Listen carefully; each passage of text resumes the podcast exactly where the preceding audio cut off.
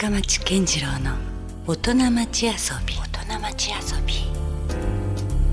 さあ、えー先週に続きまして今夜も遊びに来ていただいているのはアーティストの銀ソーダさんです。今夜もよろしくお願いします。よろしくお願いします。まあ先週ねいろいろこうアーティスト活動について、えー過去から現在にまだまでの話をねいろいろお伺いしましたけども、今日はねあのもう遊び心っていうのがテーマなんで、はい。まあとはいえねアーティストの世界なんて別にその仕事だ遊びだっていうこう線引きがあるわけではきっとないと思うんで思うのであまりこう個人の中でねそういうあれはないとは思うんですけどもなんか趣味とかある？あ、そうですね。うん最近ハマっているのはプラモデルを作ることですね。プラモデル？はい。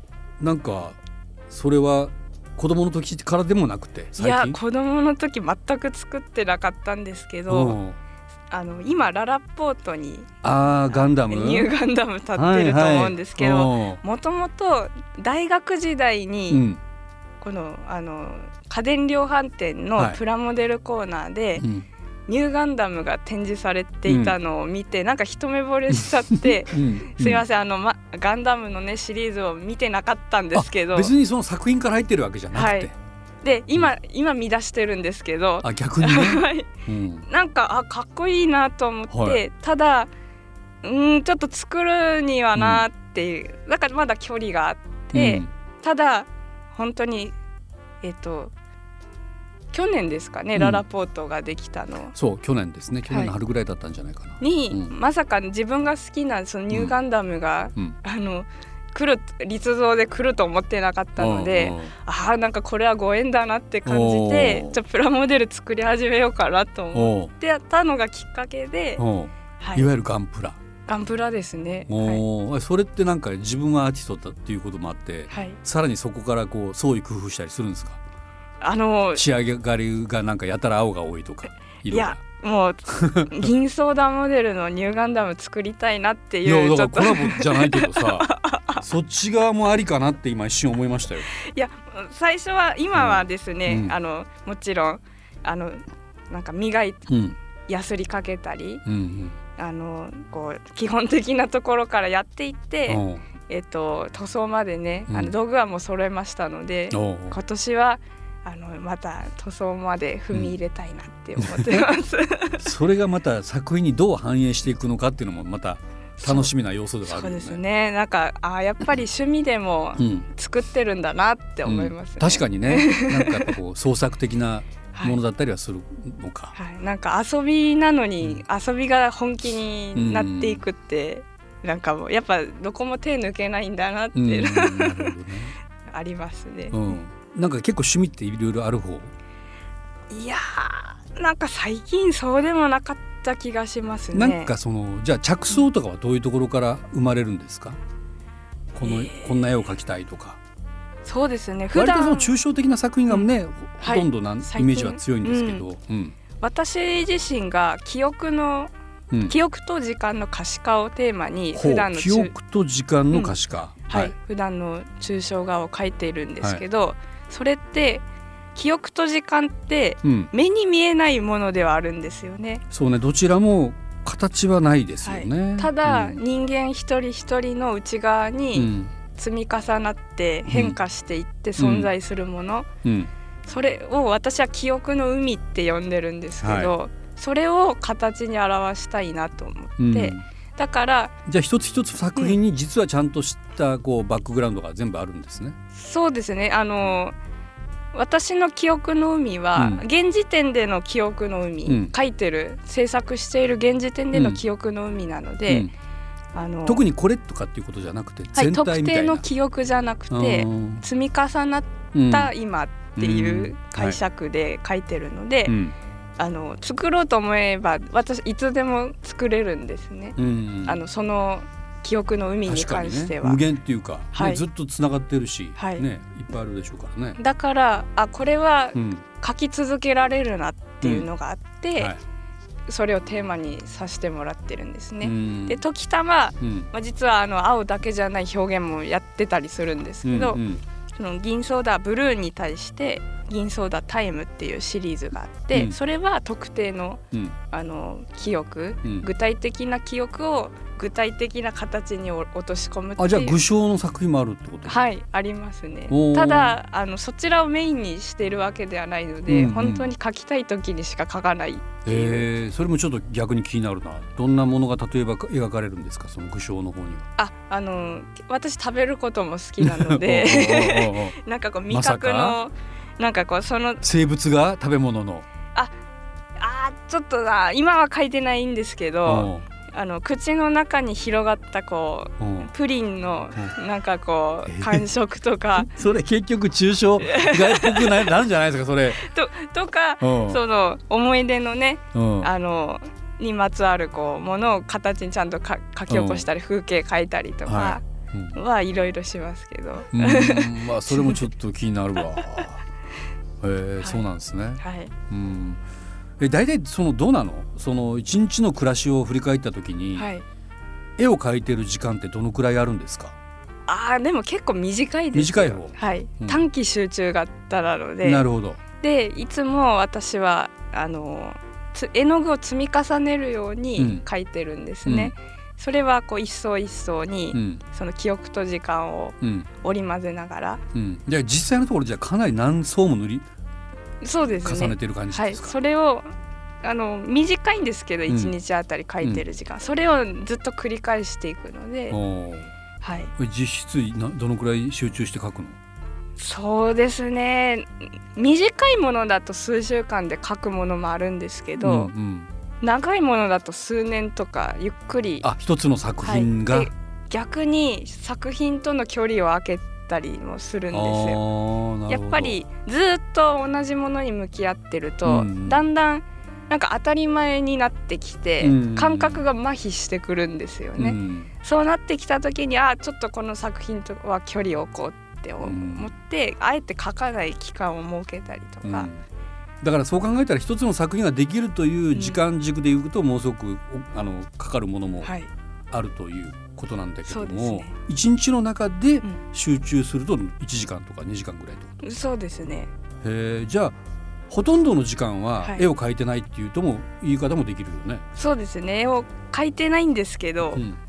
なんか常に頭はやっぱクリエイティブな思考がずっと動いてたりとか。やっぱ脳はペイント脳になってるんだ。うん、なんか見る景色がなんかにいろいろなんか反応したりとか、うん、なんか次のこう展示会の構想を考えてみたりとか、まあ常にいろいろ考えてるんだろうなってういうんなるほどね。むしろそっちの時間の方がうん、やっぱ長くて当たり前なのかな？いや私は長いですねやっぱり、うん。えっとじゃあ絵をね描く場所？はい。はどういうところで描いてるんですか？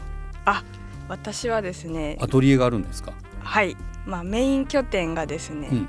箱崎うん。東か箱崎の大学湯っていうところでそうそれもちょっと気になってたんですよ。大学湯っていうことははいもともと銭湯だった場所そうそうですなのかな？はうん。えそれがどういうこところなんですか？今はコミュニティレンタルスペースとして、うん。えっと運営しているんですけレどンタルされてる場所？はいえだって銭湯って浴槽があって 脱衣所があるはい空間じゃないですか。はいどういう誰が何を目目的にレンタルするんですか？もうあの廃業はしてしまってるので、うんお湯はもちろん張れないんですけど、うんその銭湯跡地っていう空間を、うんあの生かしたい、うんこうクリエイティブな方たちがはい。あの借りれるようにうん。もしてますし、うん。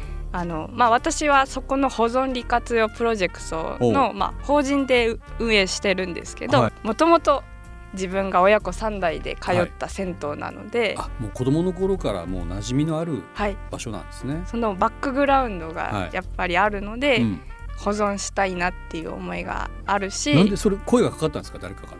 一緒にやりませんか？みたいいやいやあの2018年な。に「銭湯開き」っていう大学湯って形で、はい。あのたまたまフェイスブックのうん。イベントページうん。にその1日だけうん廃業後うん。あの皆さんでこの建物保存していきませんかっていう会みたいなはい。イベントページが載っていて、おー。おー。そこをたまたま見つけて私は、うん。行かなきゃと思って、うん。自分が通った銭湯だ。なるほど。で行ったのがきっかけですうんうね。ん。であの廃業自体は2012年にしているのでもう11年前なんですうん。ね。うんでその間はやっぱりあの突然あの閉めることになったので、うん銭湯をやっぱり相続問題だったりいろいろな問題があって、うん。7年間ぐらいは、うんあのもうそのままだったんですよ放置されてはいる状態だった。でようやくあの解決して、じゃああのこの建物をどうしていくかってなった時に、あの活用してくださる方を探してますっていう会で行って、そこであの銭湯創業者のお孫さんにあたる、はい。まあ、石田さんっていう方とうん。出会って、うん。でもその当時はもうコロナ前だったので、うん。ここ興味持ってる方たちがすごい集まってて、うん。あのリノベーション得意とする人まあたちだったり、そうねいろいろ活用できるかもしれないですからね。そういう方たちがわんさかいて、うん私行ったんですけど、うん。うん。うわなんか私出る幕ないかなってそのぐらいもうみんな活発な意見がいっぱい出てた。いや出てて。うんうんで私はもう写真と撮るだけ撮って、まあ、石田さんともあの挨拶ぐらいしかしなくって、うん。帰ったんですよね。うん。じゃあなんか地元で何かできたらいいなとは思ってたけど、うん。ちょっと今回出る枠ないのかなって。でもずっと残っててうん大学へのことが。そしたらあのその石田さんが、うん。あのそこのイベントに来た人たち皆さんにうん。お礼のメッセージを送ってたんですよね。はい。でそこにメッセージが石田さんから飛んできて、うん。で「ありがとうございました」ってことで、うん。まあ、ちょっとあのメッセージのやり取りうんずっとさせてもらって、その中であの石田さんが今東京にお住まいなんですね。ああ東京に行かれてるんですね。はい。うん。で、まあ、偶然私がもうその数週間後に東京で展覧会があったのであ私こういう芸術活動もしてるんですけど、うん。今度東京で展覧会があるのでよかったらあの見に来てくださいって送ったら、その石田さんの職場の、からもすぐのところのギャラリーだったので、えーすごい偶然。はい、うん。でそこでようやく話して、うん。で私は記憶と時間の可視化をテーマに書いてるんですけど、うん。きっと大学湯で過ごした時間と記憶がうん。絵にも入ってると思うんですよねって話をさせてもらった時に石田さんもすごい感動してくださって今その大学湯は修繕工事前なのでうん。雨漏りとかもちろんしてうん。ボロボロなんですけどうんせっかくの空間だからアトリエとしてまず使ってみませんかっていう言っていただいてはそこから始まっていうん。まさか私も本格的に運営までするとは思ってなかったんですけど、うん。やっぱり使ってみたりうん。で、まあ、使うだけじゃもったいないから、うん。展覧会ひここでひ大学湯で開いていいですか、ってことであのさせてもらったりして、皆さんがすごい興味津々にこう,き、こう駆けつけてくださって、い、やここ残してほしいとうんか、うん初めて来たけど懐かしい感じがするとか。うんそういう言葉をもらった時に、うん。あここ保存したいなって思いが湧いてきて、うん。こう自らっていうか、あの保存のうん活動に携わりたいと思って、うん。で今に至るっていうへえ。クラウドファンディングも経て。あの浴槽とかはどう活用してるの？浴槽はですね上にあの地元の演劇団の人たちに、あのご協力してもらって、はい。湯船ステージっていううん。あのステージを作ってもらってそこが舞台になったんだ。はい、ちゃんと人が乗れるようにうん。かつあの取り外し可能なので収納も使えるし、うんうんうんあのもちろんレンタルの時にゆうん。浴槽使いたいですって人がいるので、ああそうか。それも活用もできると。はい、とうん。取れるし、うん。舞台としてもつく使える、ほう面白そうですね。はい、とかいろいろちょっと手は加えていますけど、うんへえなるほどね。じゃあえっと銀ソーダさんがそこで個展なんかをしたりするときは、はい。そこも使う、あそうですね。毎年12月に、うん。そこの空間を生かした空間芸術の作品を発表していて、うん。もちろんあの今あの銭湯の天井ってすごい高いので、うんうん、確かに。で天井板を今灰で梁が見える状態にしてるんですけどうんより高くなってるんです高くなってます。そこからあの作品を吊り下げたりとかしてまあまあそこでしか味わえないものを作ったりとか、うん。銭湯とブルーは合いそうやね。いやそれがですね あの大学湯よく見たら青い要素が結構あってあすでに青いんだ。はいあの天井板もともとあった、うん。よ浴場の天井板も青かったんですよ。うんだし、うん。脱衣ロッカうんうん。ー開けてその下のあの部分うがん青いんですよ。とか、うんねあの浴槽のタイルも青いし、もうこれ以上青くしてどうするみたいな。だからまああと自分がね通ってたバックボーンもあるのでなんか馴染むんですよね。うんなるほど。はい。そこにもなんか青が好きになったりなんかあるかもうね。ん、もしかしたら原因というか。そうです。水っていうものもすごくあるよね。まあ銀ソーダっていう名前にも実は水的な要素が含まれてるしね。はい。うん。だからなんかすごくこう必然というか、本当その偶然はね必然だったね。うん、巡り合わせかなっていうのは、そこをじゃあかなり拠点としてアトリエとしても使ってるって感じ、そうですね。うん展示するだけじゃなくて、はい。もちろんレンタルスペースなので、うん。あのいろいろあのレンタルの時はうん。片付けたり、うん。別にあのアパートの一室にアトリエはもう一つあるので。ああるのはあるんだ。はい。はい対策大きな作品を作る時は大学湯ですね。うんはいなるほどね。はい。まさに遊び心が 溢れてる、いや、ねく、すぶられますね。そんな場所ですね。はい。さあ改めて銀ソーダさんにとって遊び心とは何でしょうか？あ、えっとまず完成でありみかんっていう。おお、それは相反する言葉が並んでますけど、はい完成でもあるし、みかんでもある。はい。んあのもちろんその私あの表現をうん、えっとなりわいにさせてもらってますけど。うん、あんまり仕事っていう意意識がないんですね。うんあの誤解を招くとあれあの申し訳ないんですけど、うんいやでも、ね、すごく逆にうんこれ書いたらいくらやとかうん考えながら書いてもちょっとね、こっちとしてもちょっと嫌な感じはしますけどね。そそうなんです。あの、うんすごい楽しみながらうん表現もさせてもらっていて、うんうんで、あの私は記憶と時間をテーマにしているそこがとにんですけど、かくキーワードだですよね。そうですね。銀ソーダさん。はい。で、完成でありみかんっていうのは、今この瞬間瞬間って。あの過去今までの自分の集大成であるけど、けれども、うんうん先の未来があるってことはそれが変化していくってことでもあるから、うん未完成でもあるなっていうのもあっなるほど。てそこから来てる。ただ、先にもいろいろできるってことはすごく私は前向きにうん、捉えていて、うん。なんか未完成であっていいなっていうこともすごく感じる。だからいろいろ挑戦できるというか。だからちょっとしたこうのりしろ的な要素がね、うんそこにはあるということはい。ですよね。可能性に満ちたこと、うん。なんかこう言葉というか、うん。ワードかなと思って、うん。まああのその青の話に通ずる部分があるんですけど、あの青がもちろん好きだっていうところから始まったんですけど、はい。空とか海ってうん。青く見えてるんですけど、うん。その青い壁じゃなくって、空は宇宙うん。青の先は宇宙であり、海は深海だったり、うん。その青って通過点なんですよね。そのさあのうん。奥に潜んでいるものの。はい。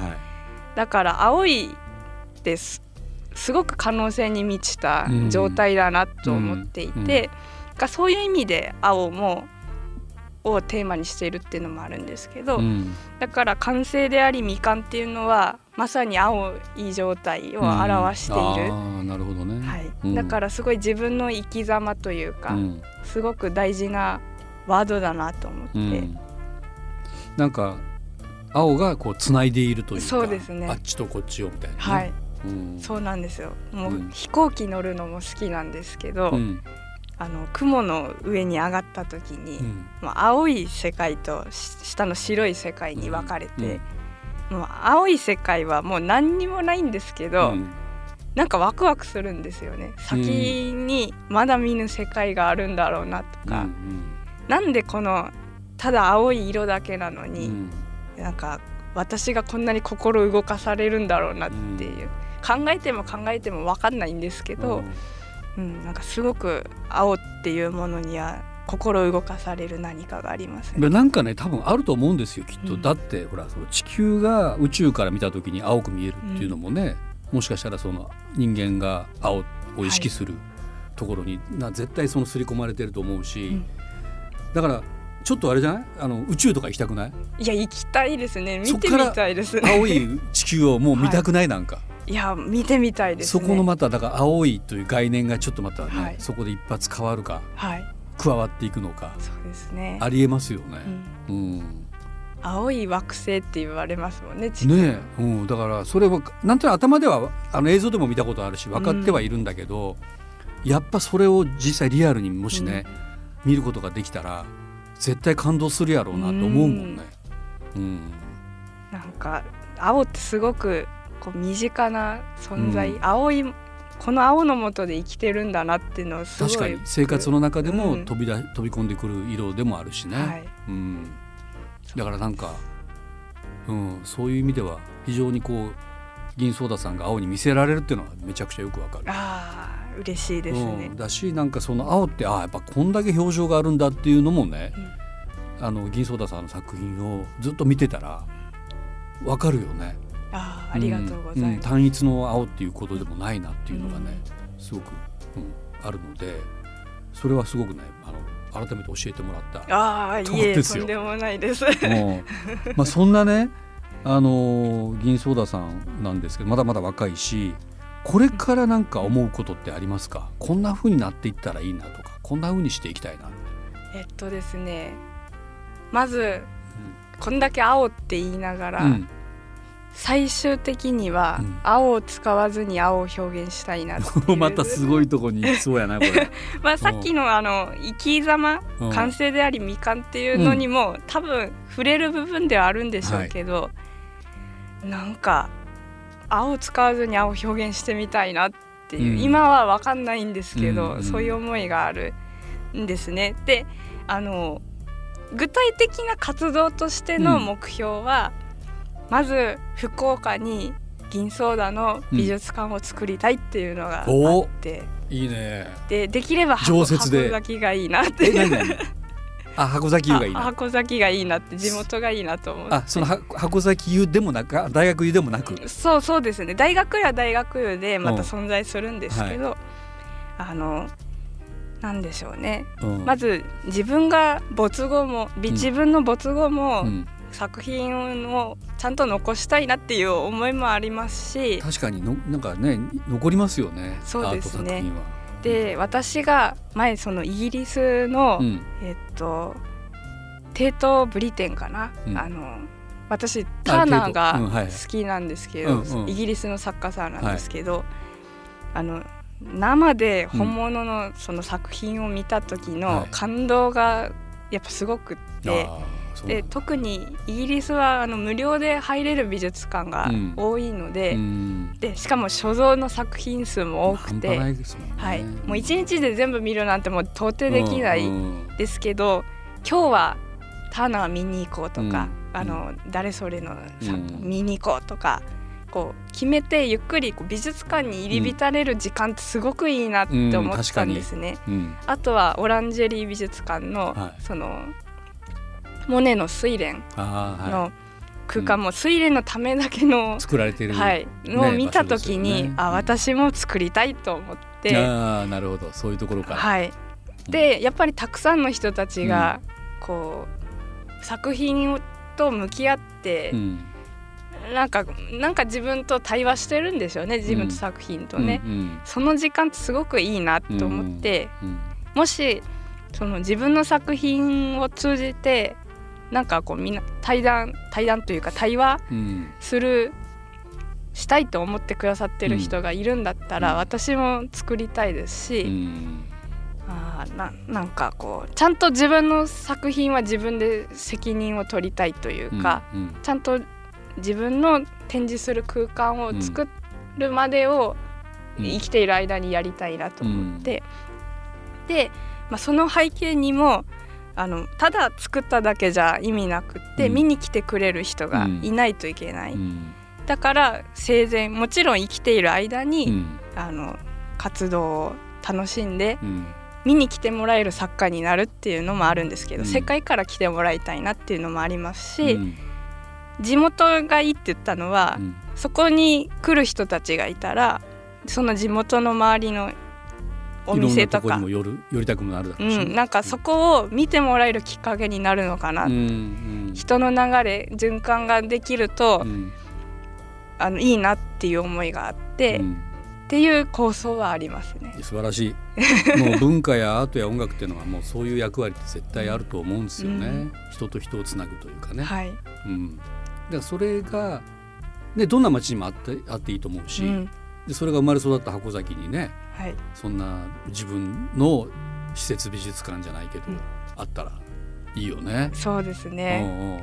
なんとなく僕はねあの、はい。その大学湯がうん。見え隠れするんですけどね、あーまあねあのうん。壁画があるので、うん。うん。あの大学園もねその一部にはなってなんかその一部のような気がするのよ。銀ソーダさんのなんか そこもねまあ、もちろんその私物化はできないんだろうけれども、きっとなんかさっきの運命的なね、うん。ものもあるのでなんかそういうことも含めたなんかねそうです。巡ってもらいたい巡って。なと思っもらえれるてような。点を線と面で結んでいって箱崎をね、うんなんか楽しんでいただけたらいい北条屋とか箱崎宮だけじゃないぞと、うん、そうそうですそうです。うんそういうアートとか文化もあるんですよというはい。ところもね、なるほどね、はい。うん、まあちょっと遠い夢を言ったんですけれども、いやでも全然遠くないかもよ意外と。ああそうですか。うそんな ずっと思っててなんか動いてればはい。意外と本当早い段階で。だって絶対それってもちろん死んだ後に残っていくのもいいけど、うん。やっぱ生きている時に見たいよいやそうですね。ねまさにそうです。なるほど。結構夢は広がるねじゃあね、はい。うん、でなおかつ福岡を基本的には拠点としてやっていきたいわけですよね、はい。やっぱりうん、自分の生まれ育った場所ですし、うんそだからそこを、うん。まあ、もちろん今の話みたいに、うん。なんか来てもらうっていうことも大切な活動かもしれないけど、はい。でもどんどんやっぱ出ていってほしくもあるよね。そうですね。行ったり来たりはねしたいなっていう。国、内外。うん。いろんなとこでまたそこでね広がるもんね。はい。うんあの外に出た時に、うん。私地元のこと何も知らないって恥ずかしいなと思ったんですよ。海外とか行ってもねそうそうです。ね。日本のこと全然知らないなってはい思うもんね。うん。い思った時にあいろんなとこ行ったり来たりするの大事だなとうん思って、うんやっぱそれは変わらず続けていきたいなって。うん。うんなんかさっきね青がある種のこう媒介みたいになってるって話もあったけど、まあね言ってみたら銀ソーダさん自身がそういう媒介になり得るっていうかね。はい。自分がこうまた海外に行ってねそこでまた広がったりとか、そうですね、うん。ね、そういう意味でのなんか確かに青っていうのは、うん。いいね象徴的な色ですね。青でありたいなって。青でありたい、うん、青でありたい、うん。今日もしっかりと青いスカーフああそうですね。はい。ワンポイントになんか入れたいですね、うんうん。たたまにね全身真っ青な時も あるんですけど。うん。まあでも基本的にあの白も大事にしていて、そうよね。やっぱ青が映えるそうなんですよ。白も逆になんか、はい。うん、際立つというね、はい。ところもありますけど、そうね。なんです。うん。そうか、じゃあまたなんかあのいろいろね活動の場が広がっていくだろうから、そうやってまた数年経ったと頃にまたちょっとこの番組にも戻ってきてください。あーぜひぜひよろしくお願いします、ねあれあの後こんなことがありましたみたいな、はい。そんなあの後日談をぜひね聞かせてもらいたいと思いますよ。はいどうでしょう？直近で言うと、えー、個展の予定がはい。福岡ではないけど来月大はい。阪であると、3月の1月、あ3月1日から1日から。14日うん。まで二週間。大はい大丸梅田うん。の、えっと、11階のアートギャラリー梅田で個展を、これ何点ぐらい展示するんですか？そうですね。まだ絶賛制作中なんですけれども、えっと多分40点は出ると40思います。はい、それはもう販売もするはい。い、もちろん。なるほど。はい。ねじゃあちょっとそういうところでも見れるかもしれませんし、はい。えー福岡ではまあ直近では今のところ予定がないそうですね、うん。夏に7月にはと、はい。あの個展は予定してなるほど。はい。まあ、そういう情報を知るためにはじゃあ SNS かな？はい。ツイッターインスタグラム、はい。えーそれから TikTokYouTube あたりで銀ソーダさんではい。検索をすればはい。何かに行き当たるはい。何かに行き当たります。と いうことですよね。はい。はい、あと何かあります？最後に。どうかあの皆さんあの楽しんでいただきたいです。人生を。お いいね。はい。もう本当に私は楽しんでしかないです今。うんうんでも改めてうん。一度きりしかない人生なんだなってことを思い知ったので、うん。もう楽しむしかないなっていうのがあったので、もう今は全力で自分のやりたいことを,、うん。い全力で取り組もうと、うん。全力で遊ぼうと、うんうんうん。はい。まさにそこにもう銀ソーダさんのすべてがあるような はいそんな気がしましたね。ありがとうございます。はいということで今日はねあの先週もそうでしたけど楽しい話たくさんありがとうございました。はい、ありがとうございました。はい、ゲストはアーティスト銀ソーダさんでした。ありがとうございましたあ。りがとうございました。Love FM Podcast. ラブ f m のホームページではポッドキャストを配信中スマートフォンやオーディオプレイヤーを使えばいつでもどこでもラブ f m が楽しめますラブ FM.co.jp にアクセスしてくださいね Love FM Podcast.